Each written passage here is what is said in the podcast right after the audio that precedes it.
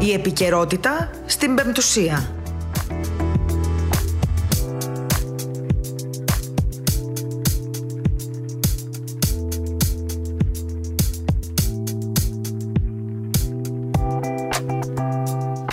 Καλησπέρα σας αγαπητοί οκράτες. Πέμπτη σήμερα, 28 Ιανουαρίου. Η ώρα είναι 5-6 ε, λεπτά μετά τις 2 το μεσημέρι.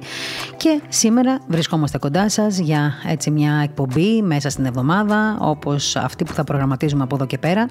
Η επικαιρότητα, να σας ενημερώσω ότι η συγκεκριμένη εκπομπή που είναι η επικαιρότητα στο ραδιόφωνο της Πεμπτουσίας, για λίγο καιρό θα, θα, θα έρχεται κοντά σας μόνο κάθε Πέμπτη στις 2 το μεσημέρι. Και θα μου πείτε τώρα γιατί δεν πρέπει να σας εξηγήσω εννοείται. Ε, λοιπόν, αφού, αφού γνωριστήκαμε και είδαμε ότι είμαστε μια χαρά συνοδοιπόροι, λόγω του ότι ε, θα πρέπει να, έτσι, να ανταπεξέλθουμε και σε κάποιες ε, δύσκολες συνθήκες τις οποίες ε, έχουμε να αντιμετωπίσουμε αυτόν τον καιρό και με το στήσιμο της ε, τηλεόρασης που έρχεται περίπου μέχρι τις 20 του Μάρτη θα είμαστε στον αέρα. Ε, πρέπει λοιπόν να, να σκουμποθούμε, να σηκώσουμε μανίκια και να βάλουμε πολύ έτσι, μεγάλο βάρος σε αυτή την προσπάθεια. Οπότε θα μας ε, ακούτε μία φορά την εβδομάδα προς το παρόν και όταν όλα ε, έτσι είναι μια χαρά και τα έχουμε βάλει σε μια τάξη θα ξαναρχόμαστε σε επαφή σε καθημερινή ε, βάση κάθε μεσημέρι στις 2 με την εκπομπή επικαιρότητα. Όμως ξέρετε ότι κάθε μεσημέρι έτσι κι αλλιώς ενημερώνεστε από το δημοσιογραφικό μαγκαζίνο με την Αταλία Δανδόλου και τους συνεργάτες του Πρακτορείου, της Πεμπτουσίας και του Briefing News προκειμένου να ενημερώνεστε για την καθημερινότητα. Εμείς λοιπόν από σήμερα κάθε πέμπτη στις 2 θα τα λέμε εδώ είτε με κάποια αφιερώματα είτε με αφορμή την επικαιρότητα, πάντα θα έχουμε κάποιον λόγο να τα λέμε και να μιλάμε και να έχουμε και επαφές. Ε, ωστόσο όμως, ε, μπορείτε να συνεχίζετε εννοείται να στέλνετε τα μηνύματά σας, τα email σας, τα αιτήματά σας, τις απόψεις σας, τις ιδέες σας. Ούτως ή άλλως, με τόσα μέσα πλέον που έχει το Ινστιτούτο Άγιος Μάξιμος ο Γρεκός, όλα, όλα αυτά τα μηνύματά σας και τα email σας πάντα θα βρίσκουν να ξέρετε έτσι ένα ε, έναν, ε, ένα, ένα, ένα παράθυρο επικοινωνίας οπότε κάπου θα κουμπάμε τις απόψεις σας. Λοιπόν σήμερα λοιπόν πέμπτη μία μέρα πριν ε, ολοκληρωθεί αυτή η εβδομάδα τον, οι, εργάσιμοι, οι εργάσιμες ημέρες σε πάση περιπτώσει μια και το Σαββατοκύριακο έχουμε πει ότι είναι το αγαπημένο όλων μας. Λοιπόν ε, θα πω μόνο ότι πριν πάμε έτσι στην πολιτική μας επικαιρότητα που συνηθίζουμε να κάνουμε πάντα στην αρχή της εκπομπής μας ότι σήμερα θα έχουμε έναν αγαπημένο και εκλεκτό καλεσμένο τον ε, Αρχιμανδρίτη Επιφάνιο Οικονόμου, ε, ο οποίος είναι και υπεύθυνος γραφείου τύπου της Ιεράς Μητροπόλεως Δημητριάδος και Αρμυρού. Ένας άνθρωπος αγαπητός και γνωστός σε όλους μας από τα χρόνια ακόμα του μακαριστού Αρχιεπισκόπου Χριστοδούλου. Ε, σας, απλά φτάνει να σας πω ότι το, το, το, διάστημα που εξελέγει Μητροπολίτης Δημητριάδος, ο ο, ο τότε, ναι, ο Αρχιεπίσκοπος, ο μακαριστός πλέον Αρχιεπίσκοπος Χριστόδουλος, ο Αρχιμανδρίτης Πάτερ Επιφάνιος Οικονόμου ήταν νομίζω 5-6 χρονών. Λοιπόν, ήταν ε, μικρό παιδί, δηλαδή ουσιαστικά ανδρώθηκε και εκείνος όπως και πολλά άλλα παιδιά της ηλικίας του εκείνη την περίοδο στην, ε, στην περιοχή του Βόλου από τον ε, μακαριστό Αρχιεπίσκοπο Χριστόδουλο.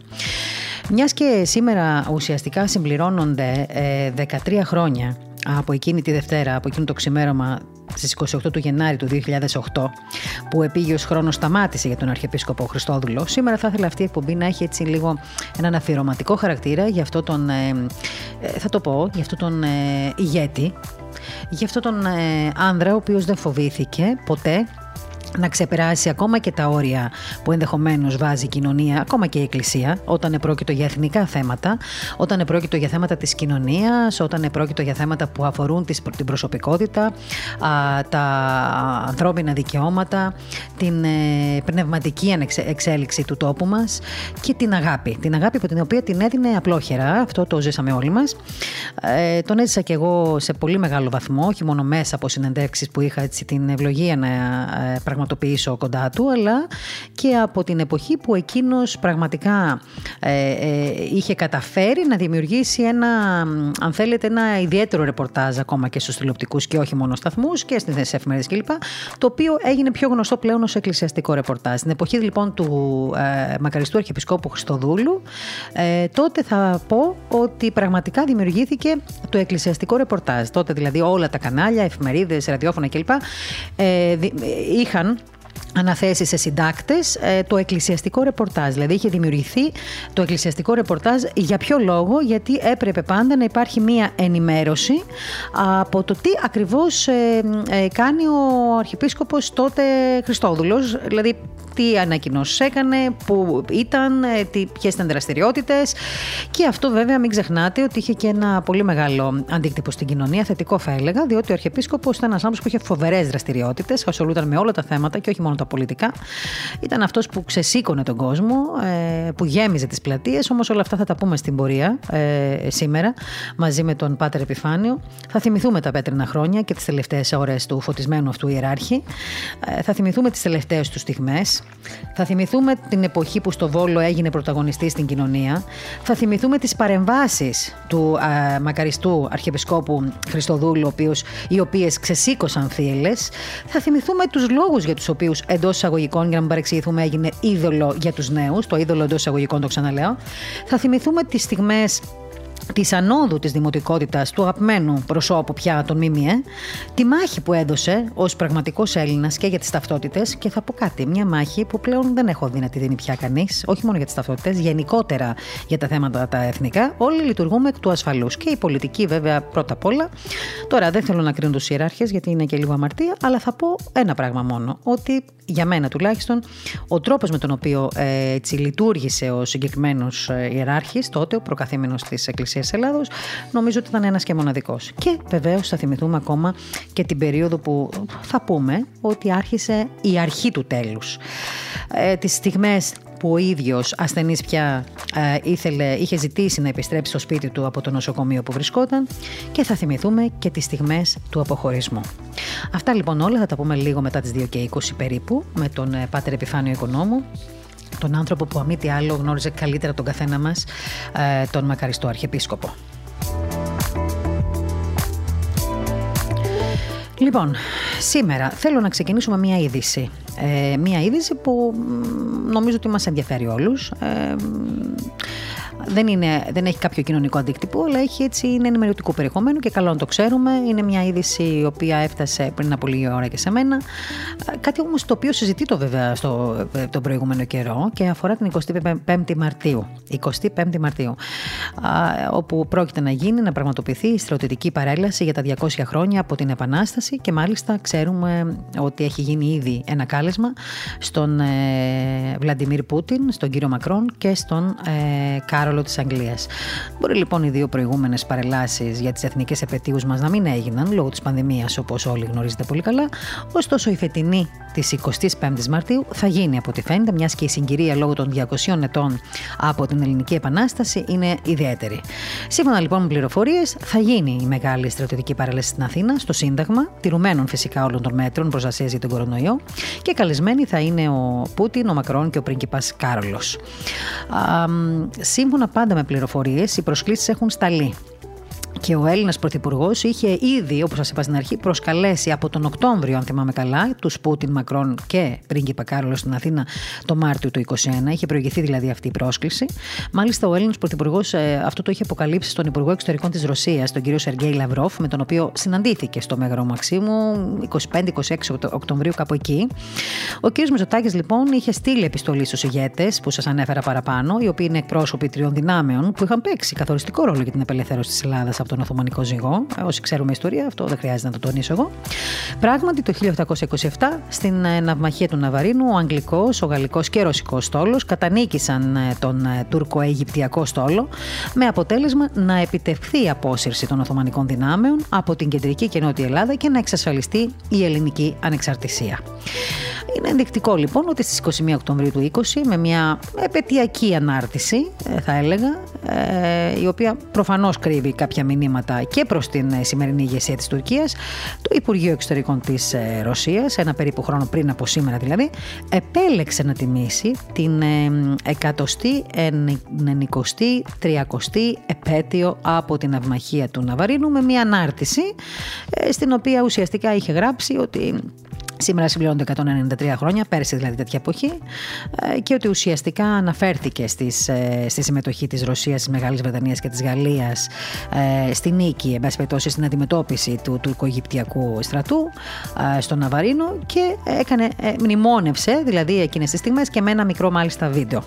Τώρα, πρόκειται για μια πρωτοβουλία, αυτή την οποία είχε ο Πρωθυπουργός, να προσκληθούν οι τρεις αυτές χώρες με αφορμή την επέτειο της Ελληνικής Επανάστασης των 200 ετών όπως σας είπα η οποία τελικά αν ευοδοθεί θα στείλει θα έλεγα εγώ ένα σαφές μήνυμα. Αφενός για τους ισχυρούς δεσμούς της Ελλάδας με τις ε, τρεις χώρες τουλάχιστον. Ε, σκεφτόμαστε τώρα την ισχυρή δεσμή, αλλά ξέρετε ποτέ δεν παίρνουμε Γιώργο. Με τις τρεις λοιπόν αυτές χώρες που την εποχή της απελευθέρωσης από τον Οθωμανικό ζυγό αποτελούσαν κακά τα ψέματα προστάτητες δυνάμεις. Τώρα αυτό θα το βάλω στα εισαγωγικά προστάτητες δυνάμεις. Άλλωστε υπήρχαν και αντίστοιχα κόμματα στην Ελλάδα, το ρωσικό, το γαλλικό, το αγγλικό εκείνη την περίοδο. Ε, αφετέρου ένα μήνυμα στην Τουρκία που όσο προκαλεί τόσο περισσότερο θα λέγαμε ότι απομονώνεται διεθνώς. Βέβαια, εντάξει, τη Τουρκία δεν της καίγεται καρφί γι' αυτό. Ε, τουλάχιστον ίσως μελλοντικά κάτι να της πει αυτό, αλλά προς το παρόν φαίνεται ότι δεν την απασχολεί. Ο κύριος ε, Κυριάκος λοιπόν Μητσατάκης είχε επισημάνει ότι η Ελλάδα είναι μεν μέλος της Ευρωπαϊκής Ένωσης και του ΝΑΤΟ, αλλά αυτό δεν μας εμποδίζει να διευρύνουμε τις διμερείς μας σχέσεις με τη Ρωσία. Αυτή ήταν μια δήλωση η οποία είχε πάρει έτσι αρκετά μεγάλο χώρο σε τίτλους εφημερίδες και στα site κλπ. Άλλωστε το 2021 είναι έτος ιστορίας Ελλάδας και Ρωσίας και η διπλή αυτή γιορτή θα μας προσφέρει μια ευκαιρία να θυμηθούμε τις στιγμές που συμπορευτήκαμε στο παρελθόν, αλλά να οικοδομήσουμε και αυτές που θα μας συνοδεύσουν στο μέλλον. Αυτό τουλάχιστον είχε αναφέρει ο Πρωθυπουργός τότε στη συνάντησή του με τον Ρώσο Υπουργό Εξωτερικών, ε, τον κύριο Λαυρόφ. Τώρα, από την πλευρά του, ο κύριος Σεργέη Λαυρόφ είχε επισημάνει ότι εμείς, έτσι είχε πει, εκτιμούμε πάρα πολύ τις σχέσεις μας που έχουν πολύ βαθιές ρίζες στην ιστορία. Στο βάθος δηλαδή των αιώνων και βεβαίως τη σύνδεση που έχουν οι χώρες μας στο ιστορικό και πνευματικό επίπεδο. Έτσι λοιπόν θα έχουμε στο μυαλό μας ότι ενδέχεται αυτοί οι ηγέτες να παρευρεθούν στην παρέλαση τους, της 25ης Μαρτίου, τη στρατιωτική παρέλαση για τα 200 χρόνια από την Επανάσταση.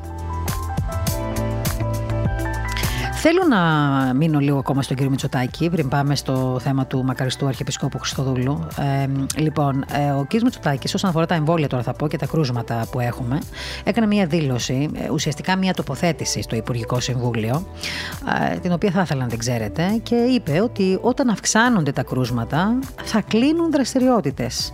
Και όσα εμβόλια έρχονται, τόσα θα γίνονται. Μάλιστα, πολύ συγκεκριμένα είπε ότι χαίρομαι διότι λέει η Ευρωπαϊκή Επιτροπή άκουσε τις παροτρύνσεις πολλών αρχικών κρατών και κυβερνήσεων και διαπραγματεύεται πια πιο σκληρά και πιο αποφασιστικά και πιο αυστηρά με τις μεγάλες εταιρείες παραγωγής εμβολίων, είπε ο κ. Μιζωτάκη. Και ε, τόνισε ότι οι εταιρείες αυτές πρέπει να καταλάβουν ότι στον βαθμό που έχει χρησιμοποιηθεί ευρωπαϊκό χρήμα για την έρευνα παραγωγής αυτών των εμβολίων, οφείλουν να τιμήσουν τα συμβόλαια τα οποία έχουν υπογράψει με την Ευρωπαϊκή Ένωση.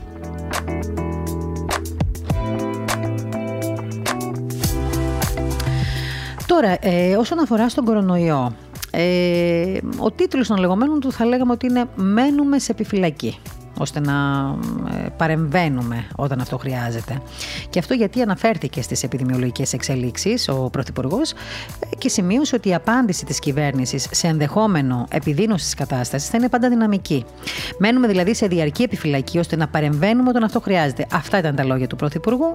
Είπε μάλιστα ότι αξιοποιεί στο έπακρο τη δόση των εμβολίων και ότι όσα εμβόλια έρχονται στην πατρίδα μας, σας θυμίζω ότι τόσα θα γίνονται και είναι και λογικό. Όσα έρχονται, τόσα θα γίνονται.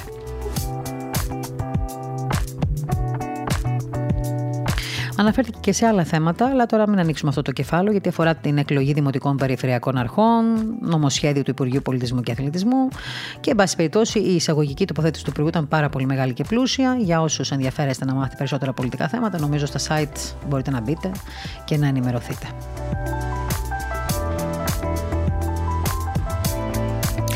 Πάντως να ξέρετε ότι το πολίτικο το οποίο γνωρίζετε ότι δεν γράφει ποτέ τυχαία για τις στρατηγικές γενικότερα που έτσι διατηρούν και χαράζουν οι χώρες γενικότερα. Ε, αναφέρθηκε στο, στο θέμα της Ευρώπης ε, και την κούρσα των εμβολίων λέγοντας ότι ε, γράφει δηλαδή έχει ένα άρθρο σήμερα που λέει πως η Ευρώπη απέτυχε στην κούρσα των εμβολίων. Και μιλάει μέσα για αργοπορίες, για λάθη, για γραφειοκρατία κλπ. Ε, ουσιαστικά θεωρεί ότι η στρατηγική της Κομισιόν ε, να κλείσει συμφωνίες για την προμήθεια των εμβολίων για όλα τα κράτη, μέλη της Ευρωπαϊκής Ένωσης με φθηνότερο κόστος, σε μια ένδειξη ευρωπαϊκής αλληλεγγύης, δέχεται πλέον πειρά από κράτη-μέλη. Γιατί χαρακτηρίζουν αυτή την πολιτική πολύ αργή, περιοριστική για τα μέλη και γραφειοκρατική την όλη διαδικασία. Κάτι το οποίο δυσκολεύει πάρα πολύ και γι' αυτό υπάρχει μια καθυστερημένη εκκίνηση της Ευρώπης στην κούρσα για την ε, προμήθεια των εμβολίων. Αναφέρεται στην αγωνία, στα πλεονεκτήματα. Ε, υπάρχει μια λογοδοσία μέσα στο άρθρο για, για τις φαρμακευτικές εταιρείες και τις τυχόν παρενέργειες εμβολίων. Διαχωριστικές γραμμές, πολλές μέσα στο άρθρο αυτό για την Ευρωπαϊκή Ένωση. Εν πάση περιπτώσει, ουσιαστικά, για να μην σας ζαλίζω τώρα, το άρθρο του πολιτικού τι βάζει μέσα, τι, τι, τι γραμμές, τι υπότιτλους, τι μάλλον τι υπέρτιτλους έχει αυτό το θέμα και μεσότιτλους, τι, τι δύσεις. Ουσιαστικά όλα όσα συζητήθηκαν όλο αυτό το διάστημα από τις πλευρές τις λεγόμενες που ε, εντάξει, ο περισσότερος κόσμος τι έλεγε αρνητές ε, των εμβολίων και τη πανδημίας. Φαίνεται ότι το νόημα αυτών των θέσεων ψιλοϊπάρχει μέσα σε αυτό το άρθρο. Δηλαδή τα θεωρεί ως κάποια πολύ σπουδαία σημεία τα οποία πρέπει να λάβουμε υπόψη μας και έτσι να δώσουμε μία απάντηση γιατί άραγε καθυστερούν τελικά οι παραδόσεις εμβολίων. Άρα βάζει θέματα τα οποία τα έχουμε βάλει όλοι λίγο πολύ τον προηγούμενο καιρό που ακόμα δεν ξέραμε βέβαια τι είναι το εμβόλιο και τι είναι η πανδημία και ο καθένας έκανε τις σκέψεις του και μιλούσε με γιατρούς και άλλες ιδέες είχε ο ένας γιατρός, άλλες σκέψεις ο άλλος. Εν πάση περιπτώσει, φαίνεται τελικά ότι όλη αυτή η, η λεγόμενη παραφιλολογία μπορεί να μην ήταν και τόσο παραφιλολογία, γιατί βλέπουμε τώρα ότι κουμπώνουν πολλά πράγματα σε όλη αυτή την ενημέρωση που είχαμε το προηγούμενο ε, διάστημα. Οπότε ο Θεός βοηθός.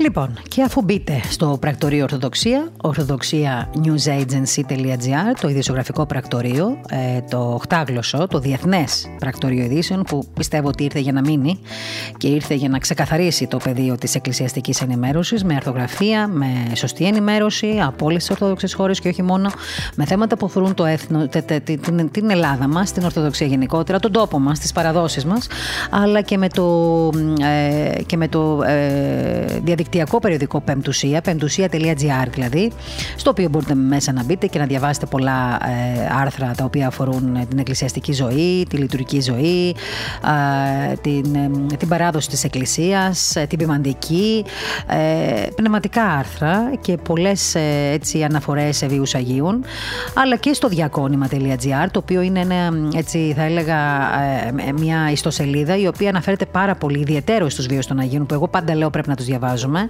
και βεβαίως ε, και μαζί με το ραδιόφωνο εδώ και το ενημερωτικό του τμήμα, αλλά και όλο το άλλο πρόγραμμα, ε, νομίζω ότι θα έχετε μια πλήρη ενημέρωση και όχι μόνο από όλα τα μέσα μαζικής ενημέρωσης του Ινστιτούτου Άγιος Μάξιμος ο Γρεκός.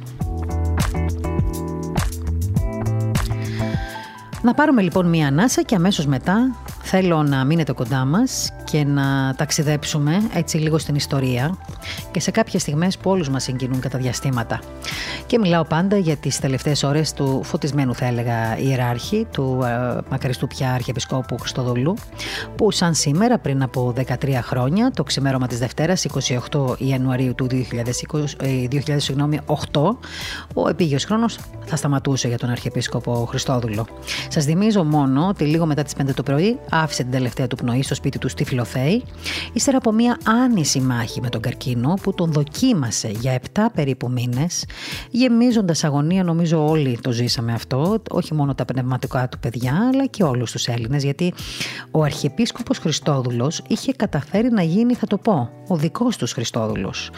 Νομίζω είχε καταφέρει κάτι που σπάνια θα το καταφέρει κάποιος άλλος, εκτός πια και αν πατήσει στα βήματά του και στην, έτσι, μιμηθεί την άβρα του ή δώσει μέρος από την άβρα του ε, στην ε, σημερινή μας ε, κοινωνία.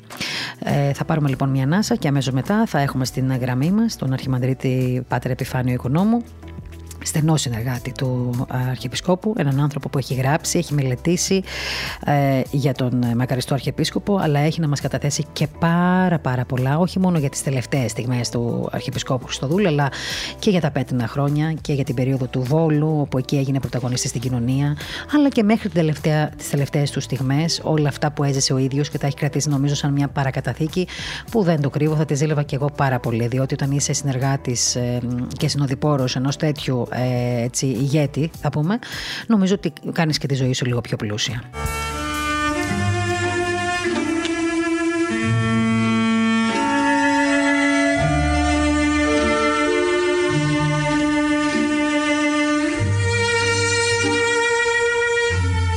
Από τη στιγμή που έγινα αρχιεπίσκοπος ένιωσα τη μοναξιά του ηγέτη.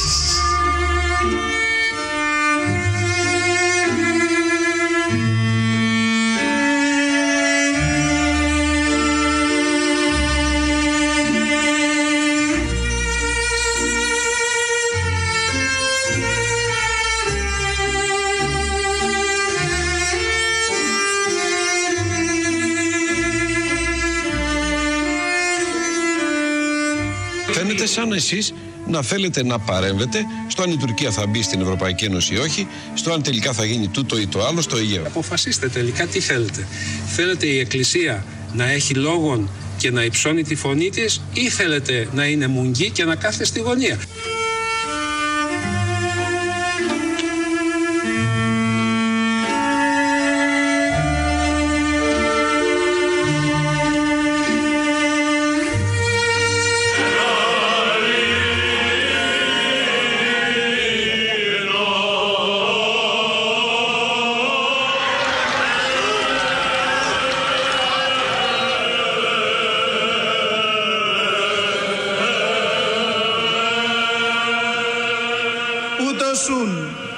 Μακαριότατος Αρχιεπίσκοπος Αθηνών και πάσης Ελλάδος Κύριος Χριστόδουλος ανεδείχθη τη χάριτη του Παναγίου και τελεταρχικού πνεύματος γνήσιος, κανονικός και νόμιμος ποιμενάρχης και προστάτης πνευματικός της Ιεράς Αρχιεπισκοπής Αθηνών έχον το δικαίωμα του ευλογήν και αγιάζειν αρχιερατικός πάντα στους χριστιανούς.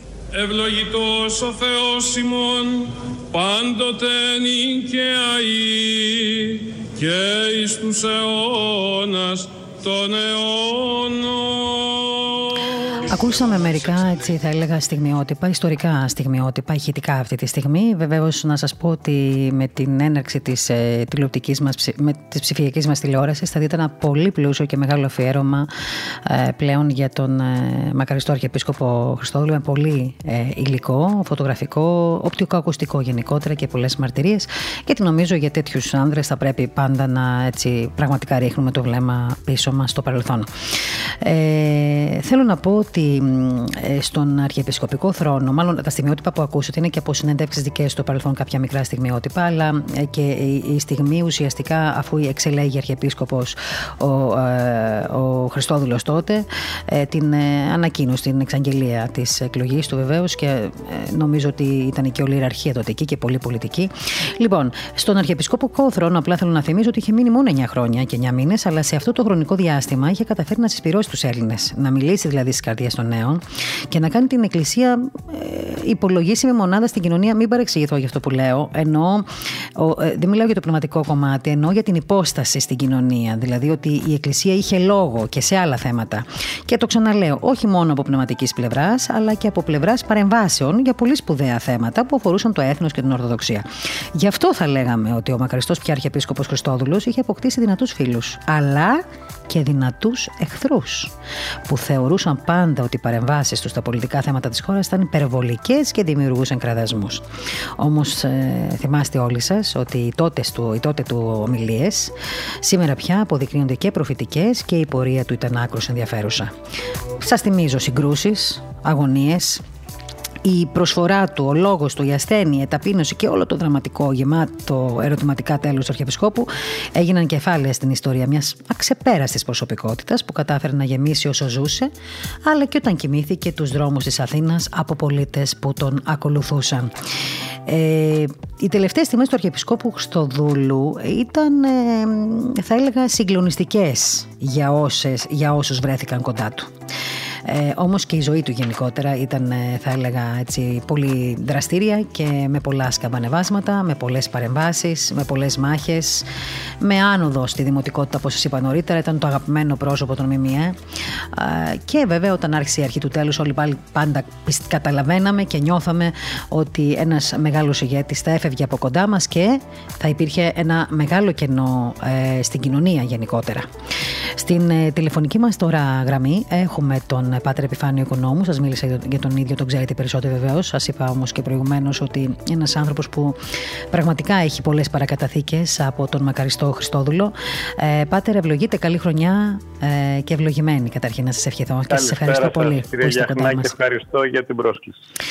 Λοιπόν, είστε ένας άνθρωπος που πάντα όταν θέλουμε να μιλήσουμε για τον μακαριστό Αρχιεπίσκοπο Χριστόδουλο, ε, πάντα σας ερχόμαστε κοντά σας, γιατί ξέρουμε ότι ουσιαστικά ανδρωθήκατε, να το πω έτσι, ε, από την περίοδο που ο μακαριστός Αρχιεπίσκοπος ήταν τότε εξελέγει Μητροπολίτης ε, Δημητριάδος και εσείς νομίζω τότε ήσασταν σε πολύ μικρή ηλικία, έτσι δεν είναι, την περίοδο εκείνη. Ήμουν μόλις 5 ετών. Αυτό είναι έτσι, έχει μια. Και εκείνος 35. Ήταν, ήταν και εκείνος όμως πολύ νέος, βεβαίως, όταν έγινε Μητροπολίτη Δημητριάδο. Ε, θέλω να πω ότι. Το, το, να ξεκινήσουμε καταρχήν από το 98 που εξελέγει Αρχιεπίσκοπος. Εσείς ήδη τον, ε, τον, ε, ε, ήσασταν κοντά του. Είχε μια μακρά πορεία επισκοπικής διακονίας. Ε, και νομίζω ότι αυτή η μακρά πορεία της επισκοπικής του διακονίας ήταν και αυτή που τον καθιέρωσε. Ε, και που, εν πάση περιπτώσει, ήταν και ο λόγος που αποφασίστηκε και επιλέχθηκε ε, στη θέση του Αρχιεπισκόπου, σωστά; Ακριβώς. Ο Χριστόδουλος ο Μακαριστός ήταν Μητροπολίτης Δημητριάδος και Αλμυρού επί 24 και πλέον χρόνια. Σε νεαρή ηλικία και πολύ δραστήριος. Από τα καλύτερα χρόνια της ζωής του έδωσε εδώ στη Μητρόπολη μας. Ε, ε, άφησε πίσω του ένα έργο το οποίο ε, δεν φεύγει από τις καρδιές και τις μνήμες των ανθρώπων σε πολλά επίπεδα, πνευματικό, κοινωνικό, πολιτιστικό, εκπαιδευτικό.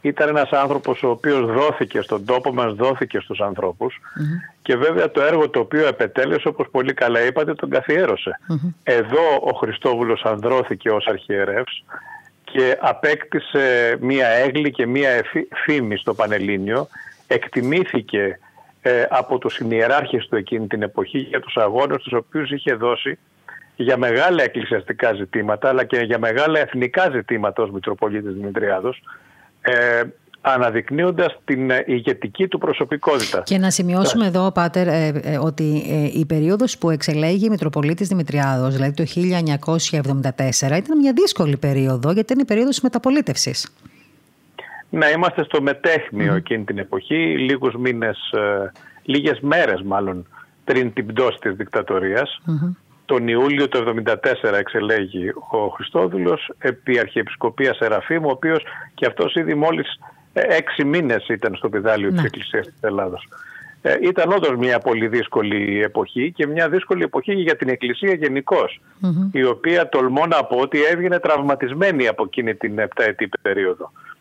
Ε, και ο Χριστόδουλος ήρθε σε ένα τόπο, ε, νέος άνθρωπος τότε, μόλις 35 χρονών, με έτσι ε, πολύ έντονες πολιτικές ε, μνήμες και αντιπαραθέσεις αν θέλετε, οξυμένα πολιτικά πνεύματα ε, και παρά τα αυτά όχι μόνο κατάφερε να σταθεί αλλά κατάφερε να επικοινωνήσει αμέσως με τους νέους ανθρώπους μπήκε σε όλα τα σχολεία που ήταν το, το πιο δύσκολο πράγμα εκείνη την εποχή. Ναι, να βέβαια, βέβαια. Το έκανε από τότε που ήταν στη Δημητριάδα. Ναι, ναι, εννοείται. Ναι, να επικοινωνήσει η Εκκλησία εκείνη μάλιστα την περίοδο στο πρόσωπο του Επισκόπου τους με τους νέους οι οποίοι ήταν επαναστατημένοι, ήταν εξαγριωμένοι.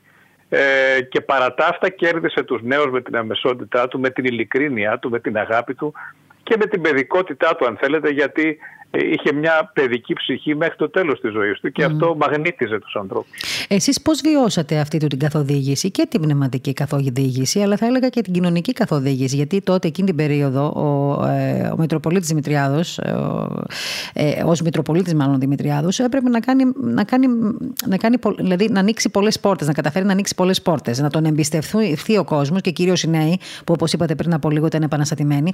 Εσείς ήσασταν σε μικρή ηλικία και άλλοι όμως της γενιάς σας το ίδιο. Πώς βιώσατε λοιπόν αυτή του την καθοδήγηση, πώς τον παρακολουθήσατε, τον αντιγράφατε, πώς τον. Έτσι, ξέρετε, καμιά φορά είναι η ψήθυρη της άβρας των ανθρώπων όταν βρίσκονται μεταξύ τους, όταν υπάρχει μια ηγετική φυσιογνωμία και δίπλα υπάρχουν μικρότεροι σε ηλικία άνθρωποι, οι οποίοι θαυμάζουν, αν θέλετε, και τη δραστηριότητα κάποιων ανθρώπων που ξεχωρίζουν. Αμέσως αμέσως αρχίζει αυτό το copy-paste που λέμε, δηλαδή αντιγραφή διαφόρων πραγμάτων. Εσείς λοιπόν πώς βιώσατε αυτή την πνευματική του καθοδήγηση; Κοιτάξτε, εγώ θεωρώ ότι είναι η μεγαλύτερη ευεργεσία που έχει κάνει ο Θεός στη ζωή μου. Το γεγονός ότι βρέθηκα από τόσο μικρός υπό την σκιά ενός τόσο μεγάλου ανδρός.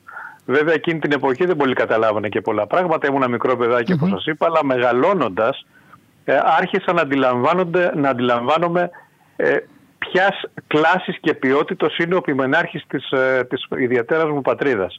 Και βέβαια από μικρό παιδί άρχισα να τον θαυμάζω και να, να τον παρακολουθώ εκ του μακρόθεν αλλά και εκ του σύνεγγυ στη συνέχεια γιατί η, η μητέρα μου, ε, η ευλογημένη αυτή γυναίκα, με έφερε κοντά του σε πολύ μικρή ηλικία. Ιστρόπων ώστε στα δέκα μου χρόνια ο Χριστόδουλος να με χειροθετήσει Είμαι ο μικρότερος σε ηλικία αναγνώστης που χειροθετήθηκε ποτέ στη Μητρόπολη Δημητριάδος. Φανταστείτε. Έχουν περάσει τόσα χρόνια. Αυτό το γεγονός ε, προφανώς ασυναίσθητα σημάδεψε τη ζωή μου. Δηλαδή με έδεσε τρόπον την από εκείνη την ώρα μαζί του. Και έτσι περνώντας τα χρόνια ε, δεν άργησε να έρθει η ώρα και η στιγμή που συνδέθηκα και πνευματικά μαζί του στα φυσικά μου χρόνια πλέον, στα φοιτητικά ακόμα περισσότερο και αμέσως μετά που εισήχθη στην πολύ στενή οικογενειακή, ε, πνευματική του οικογένεια και πήραν τα πράγματα ένα δρόμο τον οποίο προφανώς ο Θεός χαράζει για τους ανθρώπους και εμείς ε, μόνο όταν αφήνουμε τα, τη ζωή μας στα χέρια του μπορούμε να τον ακολουθήσουμε. Προηγουμένως μου είπατε ότι το, το, το, το 1974 όταν δηλαδή εξελέγει Μητροπολίτης η Εκκλησία ήταν λαβωμένη. Είχε μόλις βγει από ένα πολιτικό πλαίσιο αυτής της περίοδου που πραγματικά την είχε λαβώσει. Άρα λοιπόν έπρεπε να δώσει κι άλλον αγώνα πέρα από τον αγώνα στα κοινωνικά θέματα και στα προβλήματα των οικογενειών και τις έτσι, πνευματικές καθοδηγήσεις. Ήταν ένας άνθρωπος όμως και δεν ξέρω νομίζω ότι συμφωνείτε κι εσείς που κατάφερε να, να συνδυάζει έτσι, αυτές τις, ε, να συνδυάζει την δραστηριότητα σε διαφορετικές καταστάσεις. Δηλαδή, από τη μία έπρεπε να ανυψώσει και το γόητρο εντός αγωγικών της Εκκλησίας, έπρεπε να κάνει έργο κοινωνικό, έπρεπε να είναι πνευματικός καθοδηγητής. Ήταν διαφορετικές δραστηριότητες, αλλά δύσκολες. Όμως τα κατάφερνε πολύ καλά να τα συνδυάζει όλα αυτά. Ναι, ήταν ένα από τα πολλά χαρίσματά του. Αλλά να σας πω ότι δεν ήταν μόνο τραυματισμένη η Εκκλησία σε σχέση με την ε, πολιτική κατάσταση εκείνης της εποχής, αλλά η Μητρόπολη Δημητριάδος εδώ στην οποία ήρθε 35 χρονών Μητροπολίτης ήταν και εσωτερικά τραυματισμένη και διηρεμένη υπό την έννοια ότι εκείνη την εποχή ζούσαν και οι δύο άμεσοι προκάτοχοί του. ο Μητροπολίτης Ηλίας και Δαμασκηνός. Και ναι. δαμασκηνος ε, οι οποίοι μάλιστα είχαν απομακρυνθεί από το θρόνο τους ε, υπό ανώμαλες συνθήκες. Και οι δύο είχαν τα ερίσματά τους εδώ και οι δύο μετά την πτώση της ε, ε, ο, ο Δαμασκηνός ας πούμε μετά την πτώση του Ηλία είχε την πεποίθηση ότι θα επιστρέψει στο θρόνο του. Ε, ήταν χωρισμένος ο Ιερός Κλήρος στα δύο ο, ο λαός του Θεού στα δύο. Είχε χωριστεί τους, ο κόσμος βέβαια. Στους Ηλιακούς και στους Δαμασκηνικούς όπως τους λέγανε εκείνη την εποχή. Και ήρθε ένας 35χρονος Μητροπολίτης εδώ χωρίς καν να το επιδιώξει βέβαια ποτέ. Και βρήκε μια χα, χαόδη κατάσταση την οποία όμως μετά από λίγους μήνες είχε πραγματικά θεραπεύσει και συνενώσει γιατί δεν τοποθετήθηκε με το μέρος κανενός. Αγκάλιασε τους πάντες, τίμησε τους προκατόχους του, δεν αναφέρθηκε ποτέ περιφρονητικά για αυτούς.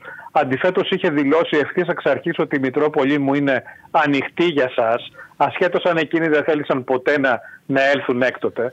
Αλλά κατάφερε σε σύντομο χρονικό διάστημα να ενώσει τα, τα να ενώσει τον Ιερό Κλήρο που ήταν χωρισμένο στα δύο και το λαό και πλέον από εκεί και πέρα όλοι να μιλούν για τον ένα και μοναδικό Χριστόδουλο. Ε, γνωρίζοντας ότι ε, ε, πέρυσι νομίζω τέτοια εποχή, ίσως και λίγο νωρίτερα, είχατε γράψει ένα βιβλίο με, το, με, με τίτλο Χριστόδουλος, Δη, Μητροπολίτης Δημητριάδος Ακριβώς ένα χρόνο πριν ένα χρόνο, Ναι, ναι. Λοιπόν, ε, νομίζω ότι επειδή είχαμε ξαναμιλήσει πάλι τότε, μας είχατε πει ότι αυτό το βιβλίο θέλετε να βοηθήσει τους ερευνητές του μέλλοντος να μελετήσουν εγκύρω στην ε, σύγχρονη εκκλησιαστική ιστορία, της οποίας πάντα λέτε ότι ο, ο Αρχιεπίσκοπος Χριστόδουλος υπήρξε βασικός πρωταγωνιστής για περισσότερα από 50 χρόνια. Ε, ε, θέλω να σας ρωτήσω το εξής και το ρωτάω και για τους ακροατές μας. Ε, σε αυτή τη μελέτη ξέρω ότι καταθέτετε κάποιες προσωπικές μαρτυρίες και εμπειρίες ιστορικές για το ποιος ήταν ο Μακαριστός Χριστόδουλος ως πιμενάρχης της Δημητριάδος. Φωτίζεται Μία άγνωστη όμως στους πολλούς περίοδο της ε, διακονίας τους στην Ιερά Μητρόπολη, την οποία πήμενε για περισσότερα από 24 έτη όπως είπατε κι εσείς, ε, θεωρείτε ότι πραγματικά άφησε ανεξίτηλα τα ίχνη τους στις καρδιές του κλήρου και του λαού; Εκείνη την περίοδο. Και ποια είναι αυτά τα στοιχεία που μπορεί κανείς, τα σημεία, τα στοιχεία που μπορεί κανείς να διαβάσει σε αυτό το βιβλίο για την άγνωστη, αν θέλετε, διακονία του στην Ιερά Μητρόπολη τότε; Θα ήθελα έτσι να μας αναφέρετε μερικά περιστατικά, κάποια στοιχεία που εσείς θεωρείτε άξια να, ακουστεί, να ακουστούν από, το, ε, από τους ακροατές μας, τους ακροατές μας. Ναι, κοιτάξτε, αυτό το βιβλίο αποδεικνύει ότι η αρχιεπισκοπική του εκλογή δεν ήταν ούτε τυχαία, ούτε συγκυριακή, ούτε του έκανε κανείς τη χάρη έτσι για να μην στεναχωριέται τρόπον την να το κάνει αρχιεπίσκοπο. Ε, καρπός μιας φυσιολογικής εξέλιξης ύστερα από 24-25 περίπου χρόνια ποιμαντορία στη Δημητριάδα η οποία υπήρξε το εφαλτήριο για την αρχιεπισκοπή. Ε, εκτιμήθηκε ένα έργο σε όλα τα επίπεδα το οποίο επετέλεσε εδώ. Και να σας πω μερικές πτυχές, με συγχωρείτε αυτού ναι, του έργου. Δεν πειράζει. Καταρχάς ο Χριστόδουλος ως πνευματικός και λειτουργικός άνθρωπος επένδυσε πάρα πολλά στην πνευματική καλλιέργεια κλήρου και λαού. Βρήκε έναν κλήρο όπως σας είπα διηρεμένο, αλλά βρήκε και έναν ιερό κλήρο πολύ χαμηλού μορφωτικού επίπεδου. Να φανταστείτε ότι η πανεπιστημιακή ας πούμε ε, ιερείς εκείνη την εποχή ήταν μετρημένοι στα δάχτυλα της μιας χειρός. Πανεπιστημιακή δηλαδή κάτοχη πανεπιστημιακού πτυχίου ναι, θεολογία. Ναι, ναι, ναι, Όταν έφυγε από εδώ 24 χρόνια μετά, το 80 πτυχιούχοι του Πανεπιστημίου, όχι μόνο των θεολογικών σπουδών. Επένδυσε λοιπόν στην πνευματική και μορφωτική αναγέννηση του Ιερού Κληρού και ενώ παράλληλα ε, καλλιέργησε την πνευματικότητα ε, και τη λειτουργική εμπειρία και του λαού ε, επένδυσε πάρα πολύ σε αυτό, αγωνίστηκε πάρα πολύ σε αυτό, πώς πρωτίστως και κυρίως προτάσσοντας το προσωπικό του παράδειγμα. Γιατί ο Χριστόβουλος ήταν ένας κατεξοχήν λειτουργικός ιεράρχης. Η Θεία Λειτουργία, η λατρεία του Θεού ήταν το κέντρο της ζωής του. Από εκεί ξεκινούσαν όλα. Ήταν το σημείο αναφοράς του, το εφαλτήριο για κάθε άλλη δραστηριότητά του. Και έλεγε πάντοτε ότι αν θέλετε να επιτύχετε ως κληρικοί στο κοινωνικό, στο φιλανθρωπικό σας έργο, στην προσέγγισή σας με τους ανθρώπους, με τους νέους κυρίως, δεν πρέπει να ξεχάσετε ποτέ ότι πρωτίστως και κυρίως είστε λειτουργοί και από την Αγία Τράπεζα πρέπει να ξεκινούν όλα αν θέλετε να έχουν επιτυχία, να έχουν αποτέλεσμα, να έχουν ευλογία από το Θεό. Άρα λοιπόν η προσωπική του παρουσία, το προσωπικό του παράδειγμα και βίωμα, το υπόδειγμα του ήταν αυτό το οποίο ενήργησε ε, καταλητικά για την πνευματική αναγέννηση κλήρου και λαού. Μετά, ο Χριστόδουλος ήταν ένας ε, άνθρωπος με πολύ υψηλό εθνικό αισθητήριο. Ε, τον ενδιαφέραν πάρα πολύ τα εθνικά ζητήματα. Ε, ήταν ε, γόνος ε, προσφυγικής οικογένειας, μάλιστα έχει ζήσει η οικογένειά του διπλή Και με την ανταλλαγή των πληθυσμών τότε μετά τη μικρασιακή καταστροφή και στο δεύτερο παγκόσμιο πόλεμο. Άρα ήταν πολύ ευαισθητοποιημένο στα εθνικά θέματα. Γι' αυτό ήταν μπροστά. Εκείνη την εποχή, αν θυμάστε, ήταν στην επικαιρότητα το βορειοπεριτικό. Ναι. Ήταν στην επικαιρότητα το μακεδονικό, το κυπριακό, το οποίο τον, συνέ, τον, τον συνήγηρε πραγματικά το κυπριακό. Γιατί ως φοιτητής που ήταν, με συγχωρείτε και πάλι, στην Αθήνα, είχε ζήσει και είχε συμμετάσχει τότε στα, στα συλλαλητήρια των Κυπρίων φοιτητών για την αυτοδιάθεση της Κύπρου αλλά και για την ένωση της Κύπρου με την Ελλάδα. Είχε λοιπόν την περίοδο εκεί 55-59 με τον, τον αγώνα των Κυπρίων κατά των Άγγλων είχε ε, πολύ έντονο εθνικό αισθητήριο, αγαπούσε την Ελλάδα, παθιαζόταν για την Ελλάδα. Και αυτό Μα κανείς, δεν μπορεί, κανείς, δεν μπορεί, ε, κανείς δεν μπορεί να αναιρέσει και να αρνηθεί τις, ε, τι, αν θέλετε τις ε, κοπιώδεις έτσι, ε, εργασίες και τον αγώνα που έκανε για τα δίκαια του έθνους και την εκκλησία μας, έτσι δεν είναι; Ναι, υπηρέτησε πάντα αυτό το οποίο ονομάζουμε Ελληνορθοδοξία κυρία Γιαχνάκη. Αυτό το αγαθό, το πολυτίμητο, αυτό το τζιβαϊρικό, το πολυτίμητο, όπως τα το έλεγε και ο μακρυγιαννης το οποίο θεωρούσε το μεγαλύτερο ε, χάρισμα του λαού μας, το, το μεγαλύτερο δώρο του Θεού το συνδυασμό της ελληνικότητας και της ορθόδοξης πίστης. Αυτό το υπηρέτησε με πάθος, το δίδαξε, το πρότεινε, το έζησε ο ίδιος και ε, επένδυσε σε αυτό και αν θέλετε έδωσε όλες του τις δυνάμεις γι' αυτό για να χτίσει δηλαδή στις καρδιές των ανθρώπων μια, έναν υγιή πατριωτισμό μακριά από ακρότητες και εθνικισμούς και μία βέβαια υγιή και αυθεντική ορθόδοξη πίστη. Νομίζω ότι αυτές οι δύο μεγάλες αξίες του είναι που εμπότισαν και, όλες, και όλους εμάς. Ε, πραγματικά μας κυρίευσαν και μας ε, γέμισαν την ύπαρξή μας όλοι, αλλά και όλο το λαό, ο οποίος δεν ξεχνά τον Χριστόδουλο να μάχεται για τα ιδανικά της πίστεως και για τα ιδανικά της πατρίδος.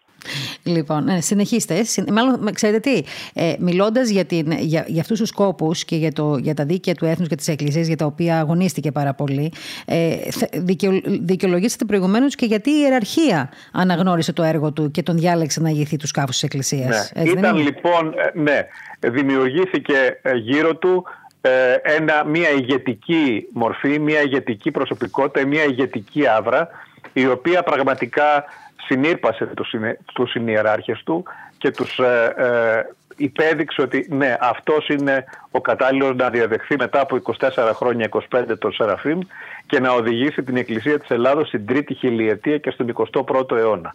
Και αυτό έγινε.